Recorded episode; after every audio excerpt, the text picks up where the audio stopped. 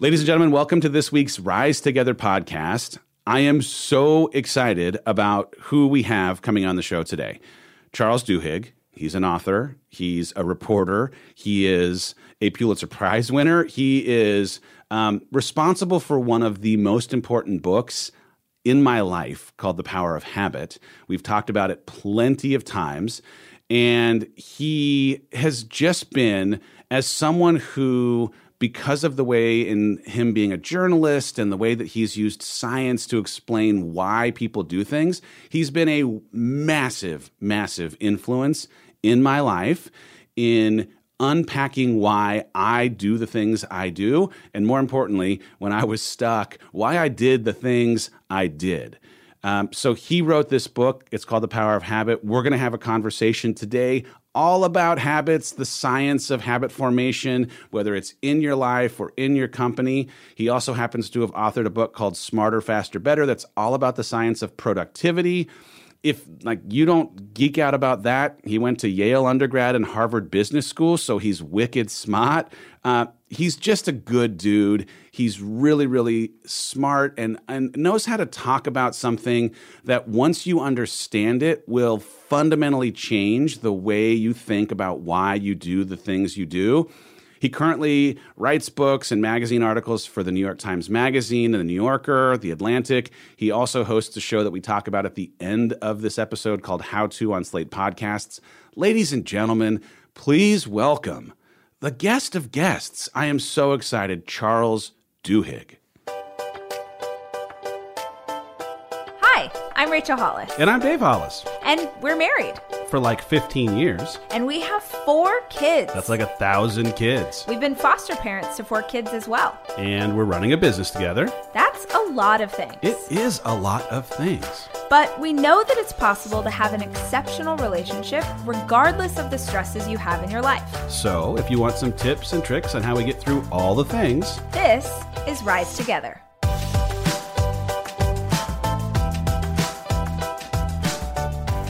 Uh, I just said off uh, off camera, off microphone, that if there were a list of people that I could have a dinner with, I'm a massive sports fan. I'm crazy about movies. I'm deep into politics. I would choose Charles over any athlete, living or dead and almost every politician. I mean, there's a couple, honestly, Charles, that would I, fight I know, you Obama, for a seat. Like I, would I would, I would definitely have dinner with Obama. That, that seems like it'd be a pretty interesting dinner. But there's like, I don't know how much people who are listening are familiar with your work, but I, I have to say, like, I am a person who has been skeptical of almost every tool that could have helped me get out of my way through most of my life. And my entry into this like hey i'm stuck i'd like to get unstuck journey of mine required that i go through someone who could talk to me uh, through the lens of like science like i wanted to understand why i was doing the crap that was ruining my chance to show up well for myself for my wife for my kids and there was something in the power of habit which you wrote eight years ago and is still the first book that I recommend to any human being who is like, man, I'm stuck. I don't know what to do because of the just like the biology of it all, because of like the science of it all. It's a tee up for me to ask this question because when I heard this, this is why I dove in. How much of what we do is stuff that we're not really conscientiously even aware of? so it, well, uh, well, thank you for those kind words to to start, and, and that's a great question because I think that that's the thing that shocked me too. So, according to studies, forty to forty five percent of what we do every day is a habit, not a decision, and and it's it's hard to actually like grapple with that number, right? Because it means that when you're talking to your kids that half of what you say, you're kind of saying on autopilot and you're not really thinking about it. When you're talking to your wife, when you're at work, when you're replying to emails, when you're getting to work, when you're deciding what to eat. And yet, if you look back and actually think about what you did yesterday, you see how true it actually is right? We tend to remember the decisions we made because, in part, our brain actually pays attention to the decisions. It sort of turns off when we're in the middle of a habit.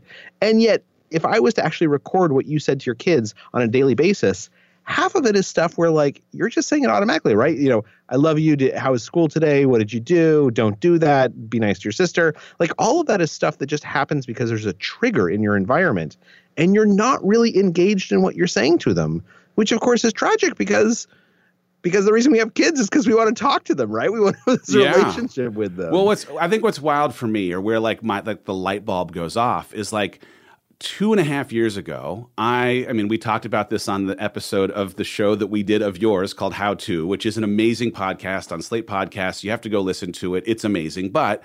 I found Thank myself you. I found myself like super stuck and I was trying to get to the bottom of why I was doing the things I was doing. And then I find out that almost half of the things that I'm doing, I am not conscient like I'm not conscious of. I'm not conscientiously actually doing that thing. It's just a thing I've always done when that situation has presented itself. And so there's this idea, this idea of a loop that you can explain way better than I can. But for someone who's not even familiar with the idea of like the science of a habit, can you just break down sure, the cue, absolutely. the routine, the reward? Yeah, absolutely. So, so there's this part of our brain known as the basal ganglia that every animal has it, it, throughout history, and and the basal ganglia is one of the oldest parts of our brain. And what it basically exists to do is to create habits. Essentially, species cannot cannot evolve unless they have the ability to create habits. And when you think about it, this makes a lot of sense because if you had to decide how to take a step every single time, if every single time you passed an apple or a rock on the ground, you had to sit there and think about which one you should eat and which one you shouldn't eat, it would be so cognitively taxing that you would never get anything done. You would never um, you know, become a hunter or invent fire or, or video games. and so this part of our brain evolves called the basal ganglia that exists to create habits. And the way that it does it is by creating a neurological structure that's associated with a habit. And we tend to think of habits as one thing, as a behavior. But that's not actually what a habit is. A habit is actually three things. And this is known as a habit loop. A habit is a cue, which is like a trigger for an automatic behavior to start. And when your basal ganglia sees that cue, what it does is it basically says to the rest of the brain, stop paying attention. I'm going to take over now on an almost subconscious level. And when I see that cue, what I'm going to do is I'm going to do the next part of the habit loop, which is a routine, this behavior that feels kind of automatic. And the reason why the basal ganglia has learned to associate that cue as a trigger for a certain routine or a certain behavior is because it has learned that it always delivers a reward. And so, cue, routine, reward, these are the three parts of a habit you know, everyone from like Aristotle to Oprah has talked about habits, right? And they usually always focus on the behavior, on the routine. But what we now know is that it's these cues and these rewards that really shape how and why we behave the way that we do. And so if you can learn to recognize those cues and rewards, if you can learn to to influence them, then you can start to change these habits, these things that happen nearly automatically in your life, which is essentially a choice you made at some time and then you just stopped making the choice, but continued acting on the behavior because it delivered a certain reward when you were exposed to a certain cue. So good. I, I talk about this journey for me in leaving this thing I knew for this thing I needed, this like certainty that I had been really anchored to in a job that was very conventional and afforded us like both provision and status and a whole host of things for the pursuit of what we're doing now. And this jumping out of certainty for the guarantee of uncertainty was full of triggers for me. I mean, like, there was a trigger every moment, whether it was in identity or in how Rachel and I work together every day, or how me owning things in an environment that has us on podcasts and in live streams talking really honestly about stuff triggered my insecurities or my worry of what people might think. And yeah. I, I really like I, the the biggest like habit loop that I had to try and tackle over the last couple of years for myself was the way that alcohol was just a part of how when anxiety was a trigger that came through one of these things, I would have a drink that was the routine to provide a reward, mute or yeah. or you know make some of that anxiety go away and it really took me understanding when I was triggered to preempt what was a very thoughtless reaction. It was very much just like the machine is working. The machine will now open a drink because the machine was triggered by something in the insecurity or imposter syndrome or whatever it might be kind of world. And I'd like to make that feeling go away. when I now feel it, I, you know, instead of grabbing something to drink, I put on running shoes and I and I go run and, and exercises yeah. become the thing that I replace.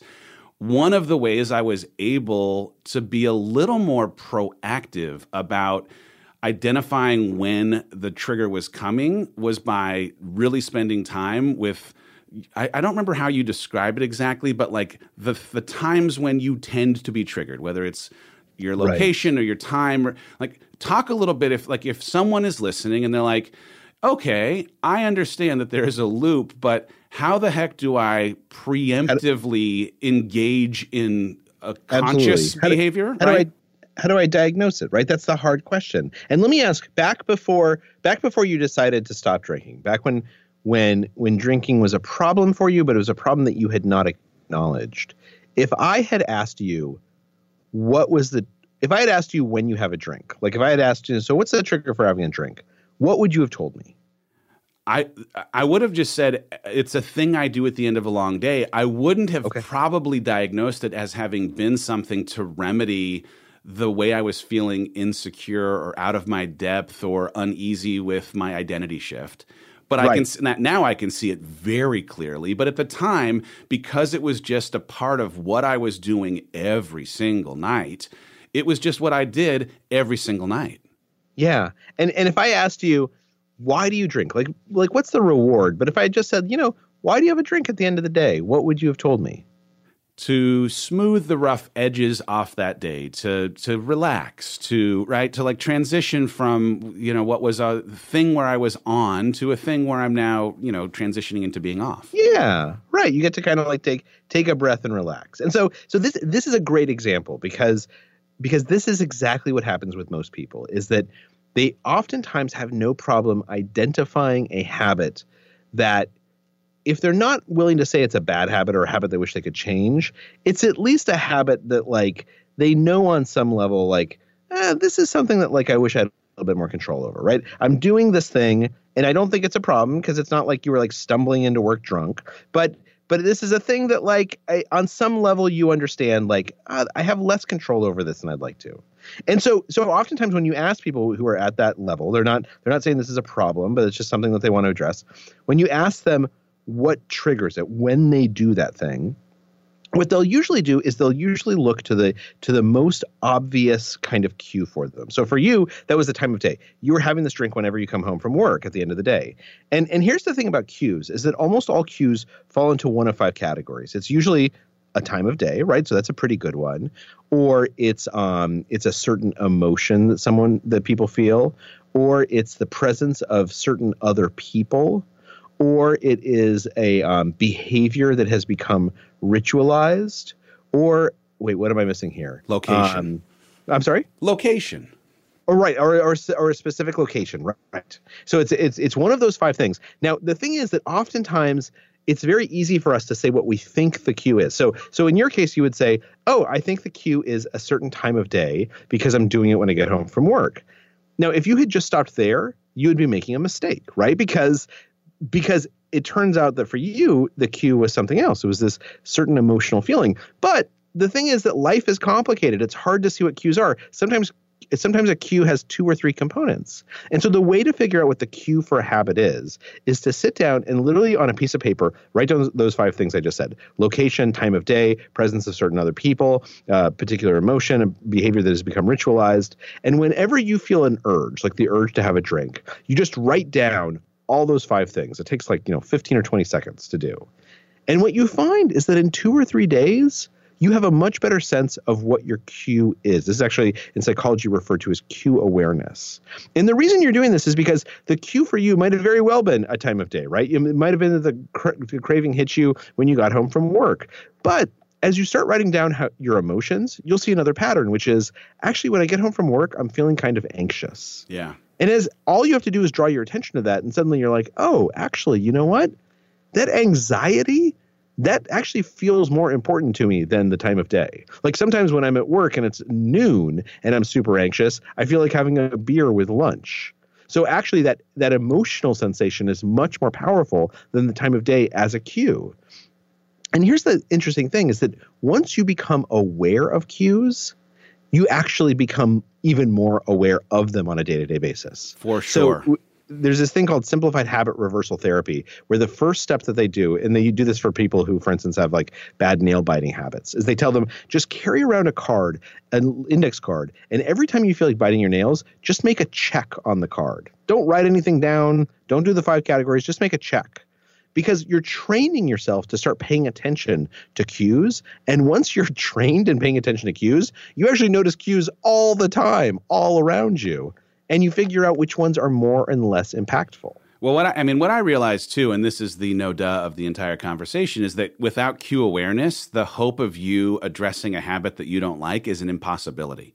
Yeah. Because if you don't know what it is or when it happens or why it happens, the, the like the possibility of replacing the activity that you're doing to that trigger or that cue it feels it, it has felt to me like man that's just the thing that you, that you can't hope to have happen uh, you know happenstance it's not going to just happen you have to actively work to make it happen. It's absolutely. If, if, you haven't watched, there is a fantastic TED talk that you gave where I, man, totally related to the story of the cookie because there was for me in a certain time of day in an office where I'd lived in corporate America at like 3 p.m. every day it was not a conscious thing. I just get up and start like walking through conference rooms where I knew big jars of peanut butter filled pretzels lived, and I was not hungry. But there was something yeah. about the like, and again, I, I don't want to steal uh, people's opportunity to get to see you tell this great story, but man, I, I felt the same thing. I was on a mission to connect socially, and the like cue of that time of day was the thing that led me into thinking I wanted to have a snack when in fact I was just looking to connect with someone to break up the time between lunch and the time that I went home. That's exactly right. Right. So like it, talk a little bit about like how we think we're trying to solve with the routine a certain thing reward wise, but it may in fact be something, something totally different. Right? So, so this is the other important step of the diagnosing your own habit, which is once you've figured out what the cue is, right? That in your case, having a drink, the cue is a little bit of time of day because you tend to do it when you come home from work, but much more a certain emotional state that you're feeling anxious. Then the question is, okay, so what reward is driving this behavior? Because if you don't know what reward it's providing, you really can't find an alternative behavior that's that's healthier, better for you. So let me ask you this: when when you would go home and have a drink, tell me exactly what would happen as soon as you start having that drink. I I would become less anxious. I mean, I did relax in some ways, but yeah. what I can appreciate and again, like hindsight is so it's 2020 in this case. Like I was not less anxious. I just was less aware of my anxiety. I wasn't less insecure about things. I just was putting blinders on the thing that was fully in my attention and in my consciousness. And so instead of processing it in like the the thing I was hoping for was to make the anxiety go away. And I right. thought that the drink was doing that.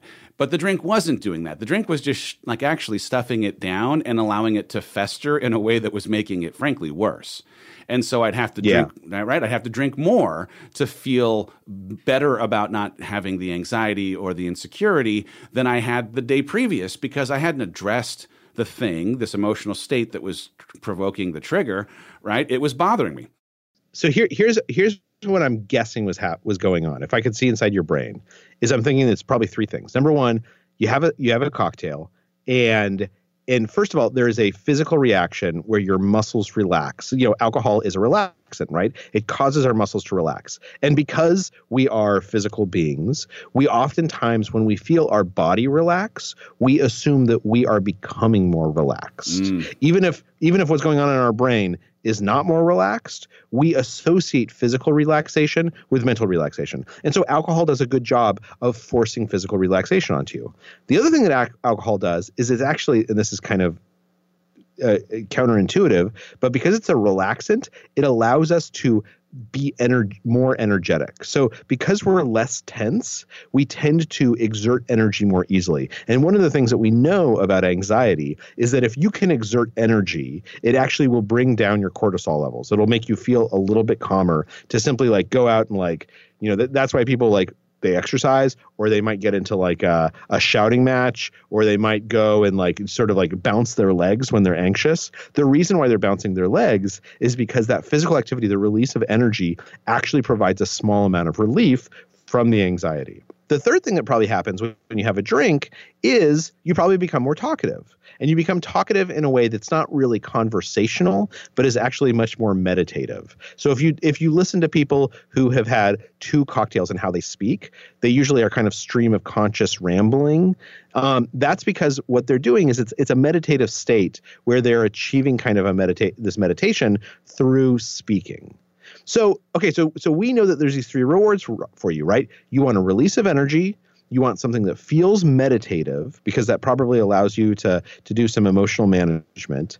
And you want something that causes your body to literally just physically relax a little bit unclench a little bit.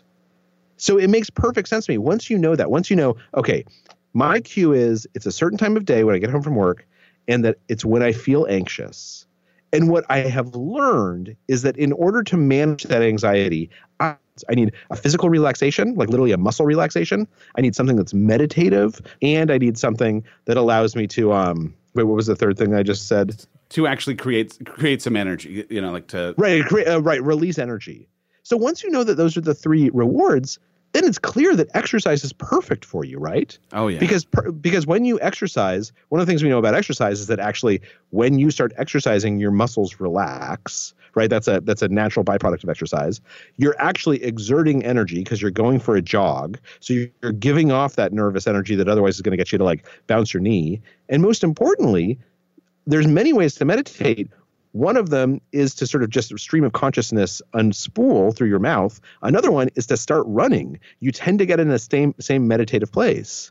So the, the reason it's, it's, like therapy, uh, like the therapeutic nature of me on a run is unlike almost anything else. And I'm moving my body, and when I get done, I have a sense of accomplishing, have, you know, accomplishing something. So, the, like the compounded effect was so yep, also satisfying the things that I was looking for reward wise, but doing it in an unbelievably more productive way because the thing that I was trying to satisfy, make this anxiety go down or away, was actually happening instead of covering it up, squashing it down, and letting it exactly. you know not be tended to and fester. Exactly. And and instead of instead of just like basically doing talk therapy when you're drunk and not remembering what you've said. Now you're going and you're kind of doing this inside your own head while you're sober and you're exercising and you've got endorphins there. So you're feeling good. You're releasing endocannabinoids, which are other neurotransmitters that are associated with a positive feeling. The, I think for most people saying, "Oh, actually, a habit, a drinking habit, and a running habit are exactly the same," that seems ridiculous to most people until you break it down and you say, "No, actually, the reward from drinking for Dave was these three things. And it turns out that running delivers the exact same reward. And once you know that, you can change the habit. I I would imagine. Well, let me ask you. So, how long have you been running for?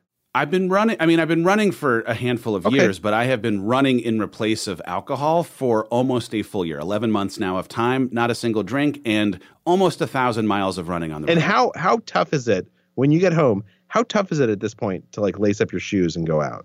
It is as natural as grabbing a drink was before. And, I mean, it's truly just become the thing. And that's the most important part, right? Is that that you don't have to use willpower to run at this point because it's become a habit. That cue and that reward have become so associated in your brain with running rather than drinking that when you get home, your basal ganglia takes over and it says, okay, put on the shoes, let's go. I know exactly what's coming. The basal ganglia makes it easy, it makes it automatic.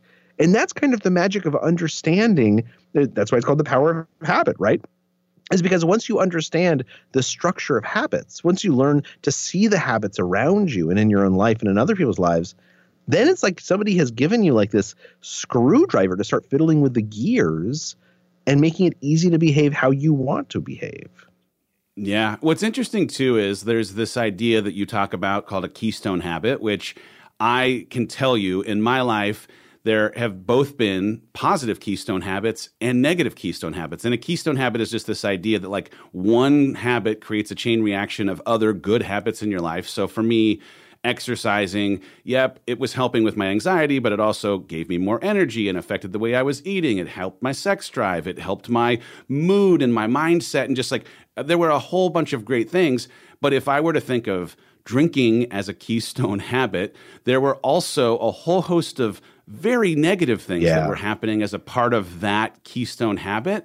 Talk, I mean, uh, there are, are sure plenty of different examples, but what is it like? Our morning routine is like such an important thing, in part because of how the keystone habit of a morning routine unlocks so much of the value that we end up having for the rest of the day just will you describe a little bit in a better way than I just did what a keystone habit is and why it's important to identify the big ones? So, so what we know is that some habits seem to be more powerful than others. Some habits, when they change, set off a chain reaction that seem to change other patterns in people's lives. So, you mentioned exercise, which for many people, exercise is a keystone habit. And, and what's interesting is that you know when someone goes for a run in the morning, and they start running regularly. If you ask them, like, think back to the last time anyone who's listening to you went for a run, and ask yourself, was it harder or easier to eat healthy that day? And the answer always is easier, right? Like for some reason, you go for a run, your legs feel kind of sore when you get to the cafeteria, and you pick up a salad rather than like a hamburger. And and that doesn't necessarily make sense on the face of it, but we've just totally accepted that that's true. What's interesting is that there's these two researchers, Oaten and Cheng, who looked at other things that happen when people start exercising. And they found that on average, when people start an exercise habit, not only do they do their eating habits change, they eat more healthily, they also their spending habits change. They're more likely to they're less likely to use their credit card on a day when they went running. They are on average more likely to procrastinate less at work. They on average will start doing the dishes 20 minutes earlier in the day. Now this doesn't make any sense, right? Like nobody goes for a run in the morning and thinks like, "Oh, I'm definitely going to keep my Amex in my pocket today." But but there's something about exercise that for many people it becomes this keystone habit. It changes other patterns in their lives. But what's interesting is that's not true for everyone. So, for people who were high school athletes, for people who are accustomed to thinking of themselves as athletic, and then for whatever reason they they just stop for a couple of years, right? They have a baby, they have a new job, they stop working out, and then they pick up exercise again. For those people, exercise tends not to be a keystone habit. It's an important habit, but it doesn't create this whole change in their life. And the reason why is because they've always thought of themselves as an athlete. Ah, And so when they return to exercise, all it does is reinforce their self image. Now, for other people, people who weren't athletes in high school, people like myself, who, for instance, like basically didn't exercise for a long time, and when the idea of exercise came up, like seemed kind of irrationally scary to me, right? Like I'm going to look like an idiot while I'm running. I don't even know what path to take. I don't know what shoes to wear. For people like me, when I start exercising, it changes everything. And the reason why is because it changes my self image, particularly on a subconscious level.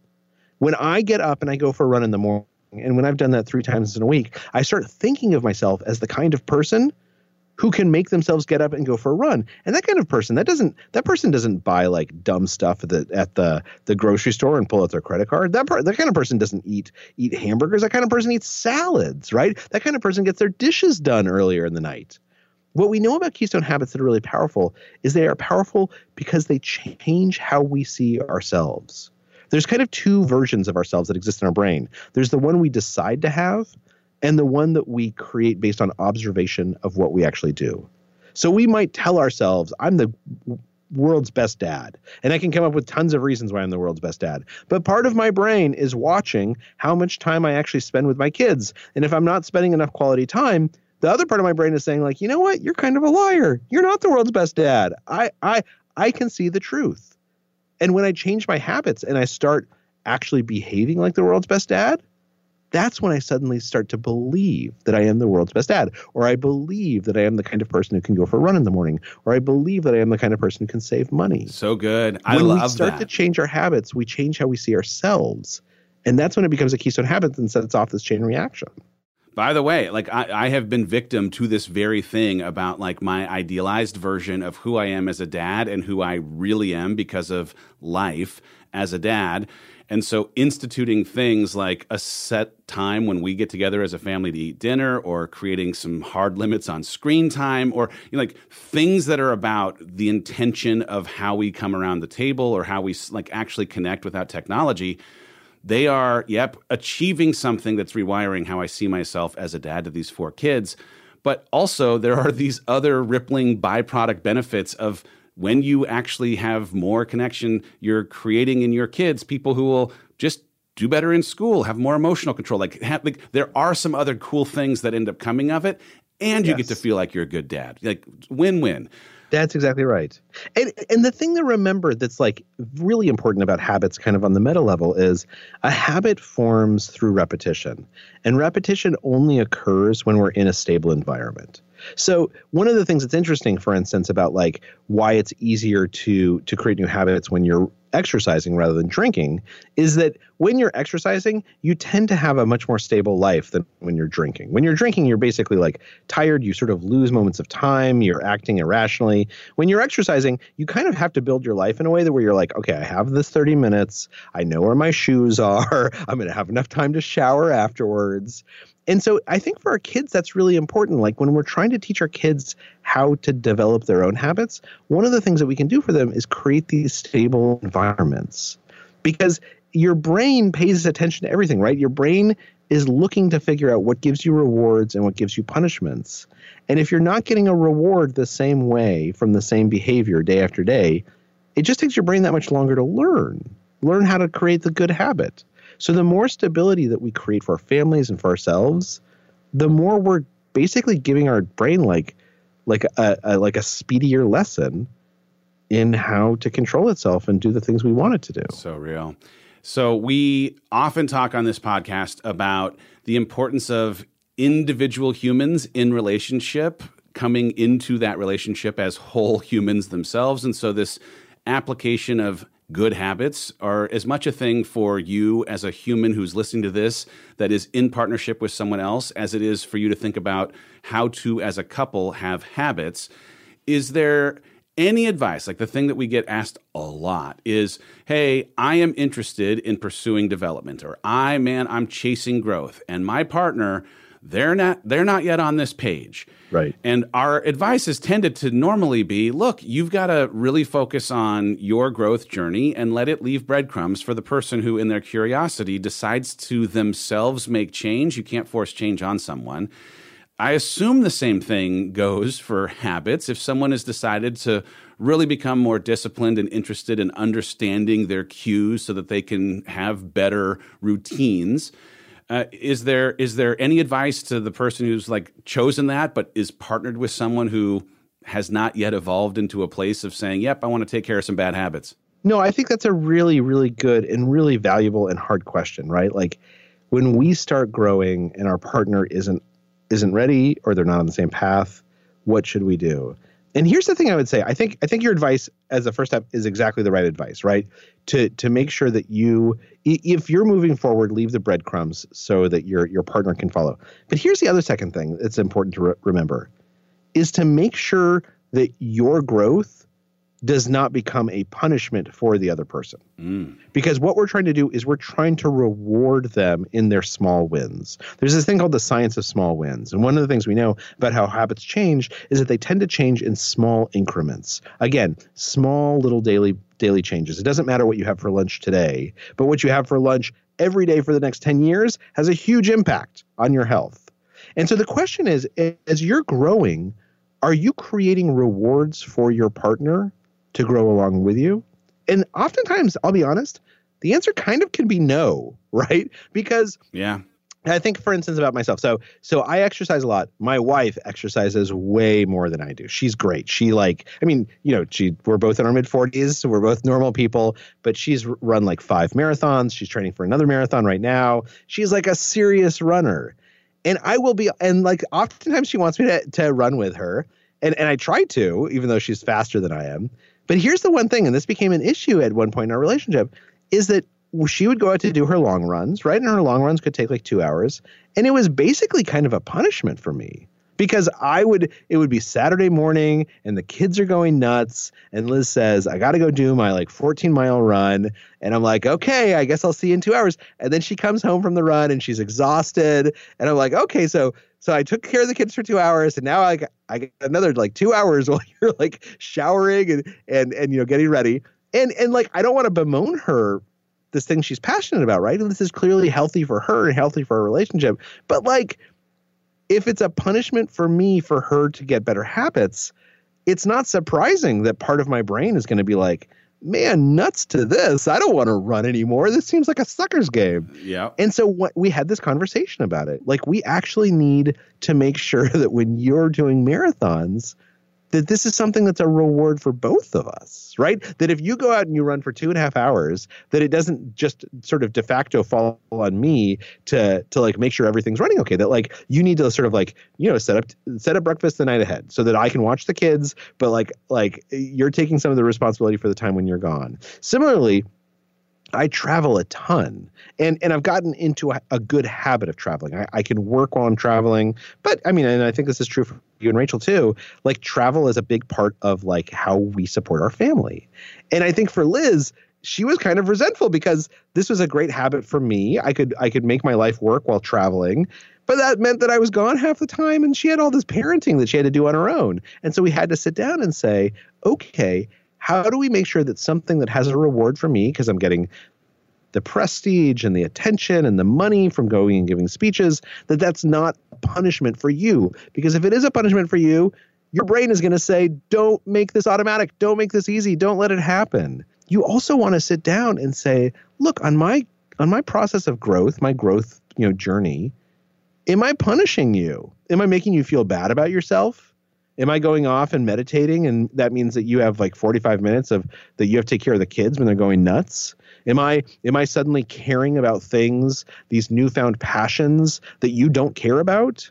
Am I am I threatening kind of the basis of our relationship? Because and I think you and I had talked about this last time we we visited that like oftentimes in a relationship people have roles, right? And one of those roles is I make the money or I take care of the kids or I'm a caretaker and and those are fine roles to have, but they're roles that we should decide on rather than being forced into. And as people change and grow, do they threaten those roles, destabilize those roles? Without having a conversation about what that means.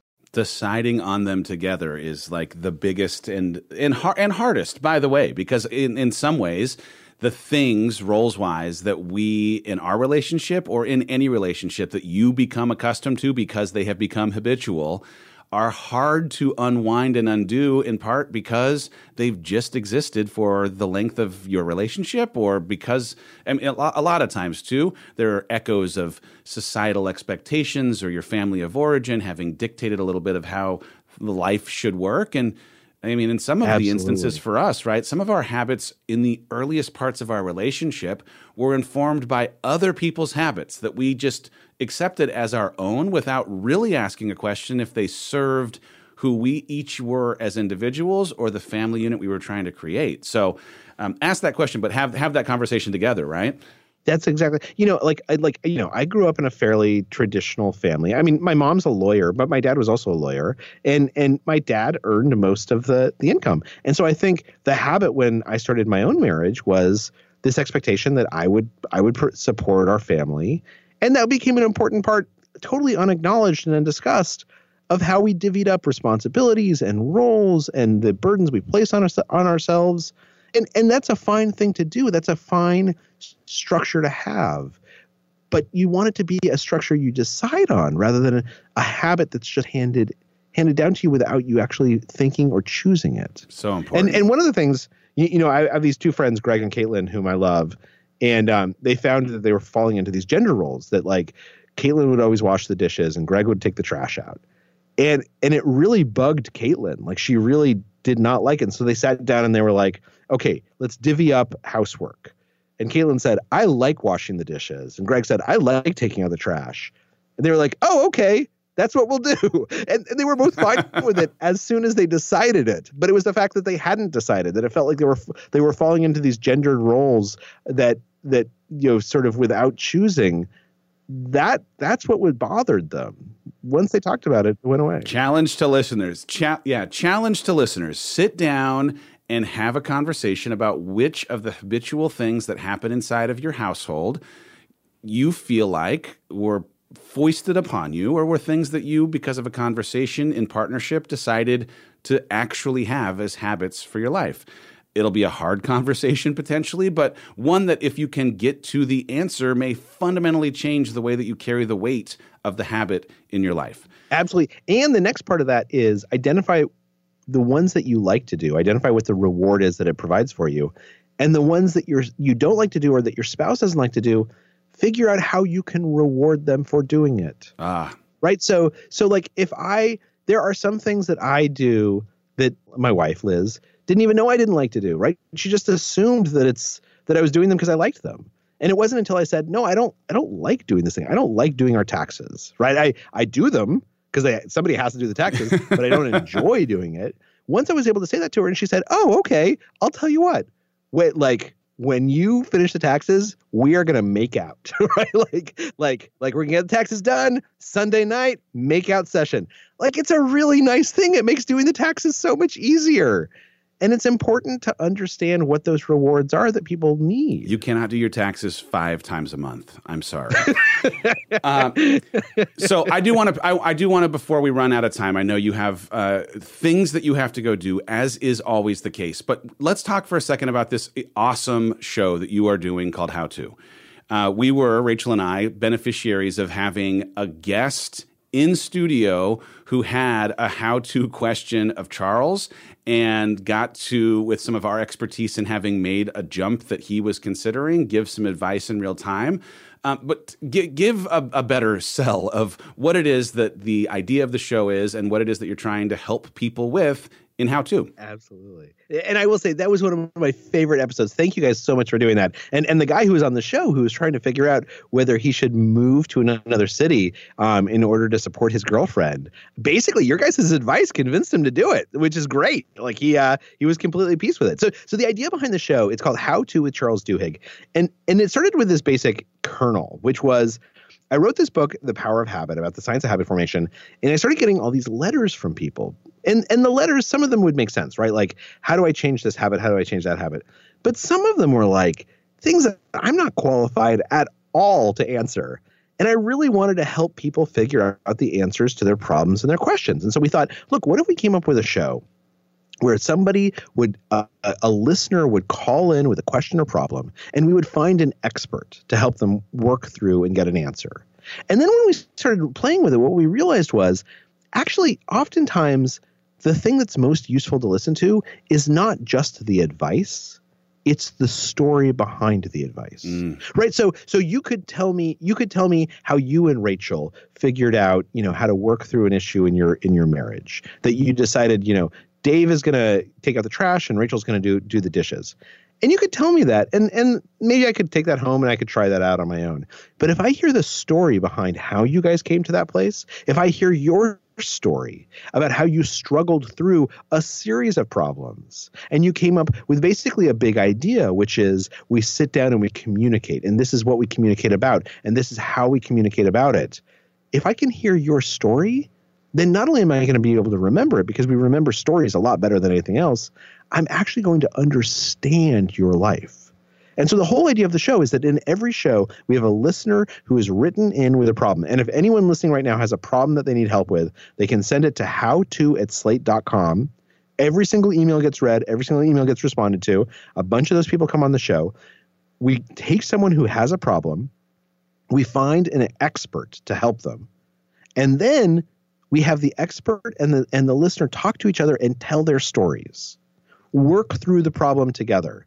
And by listening to their stories and figuring out what the solution is what the audience gains is this insight into into how to do things better, right? So we uh, we're taping one actually today called "How to Decide Who to Vote For." We're having David Axelrod and Mike Murphy, who are these two big political consultants. The, Axelrod ran um, Obama's campaign. Mike Murphy worked on on George W. Bush's campaign, and we have this guy who's a swing voter who's saying, "I don't know how to how to decide who to vote for," and they're going to literally listen to a story and give him advice. We we um, we had we had another one. Um, we had Ben Folds, who's this big musician. A guy had just gotten out of a relationship. He wanted to write the perfect breakup song. Yes. We had Ben Folds teach him how to write a breakup song. Another guy was an insomniac for like 10 years. And we had Andy Puddicombe, who's the head of Head, who founded Headspace, this meditation app. Tell him how to meditate so you can fall asleep. Or in your case, this guy who's trying to figure out should I move to another city when I really don't want to to support my girlfriend so she can go to vet school? And you and Rachel giving him advice on not only how he makes that decision, which Rachel was like, yeah, you should move, but also how do you move in a way to set yourself up for success? How do you do that?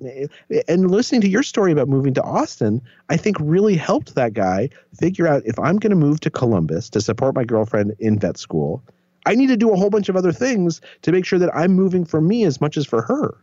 So good. I, I love the idea. And I need Ben Folds to call me when we're done with this show because I'd like him to write me a song, not about breaking up, but something totally unrelated.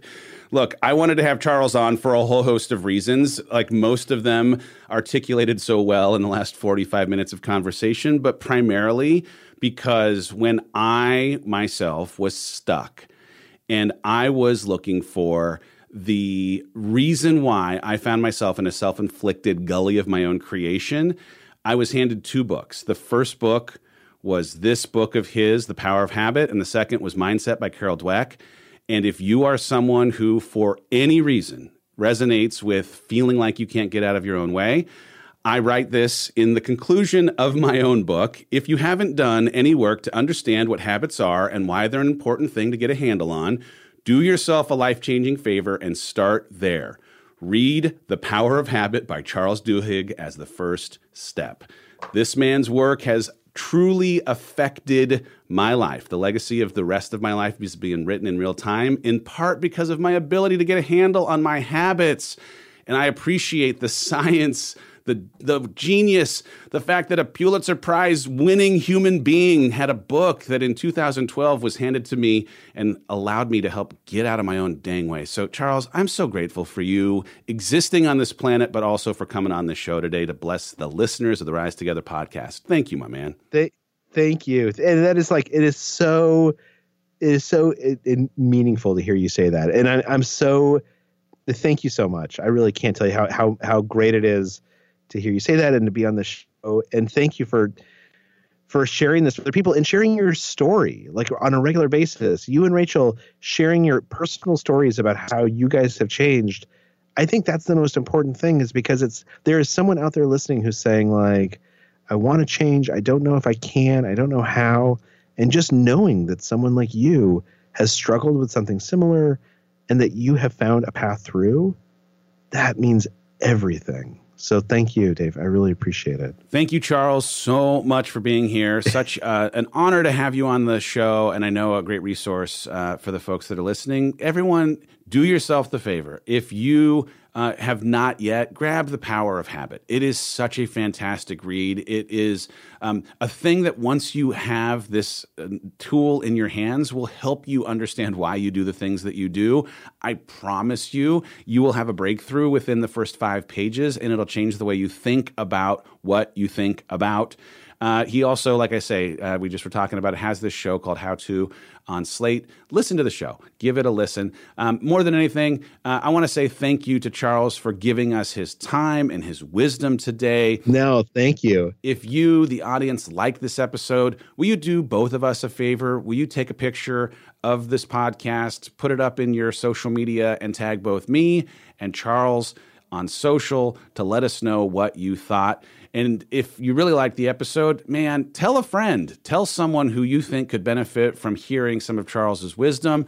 Um, and do us this favor too. Uh, not that Charles is asking, subscribe to the podcast. It makes a really big deal to us, to uh, new people who are looking for the podcast, to see that it is uh, something that has been subscribed to. Plus, you get a notification every time a new episode comes out. We appreciate y'all being here today. Rachel Hollis and I will be back next week for another episode of the Rise Together podcast.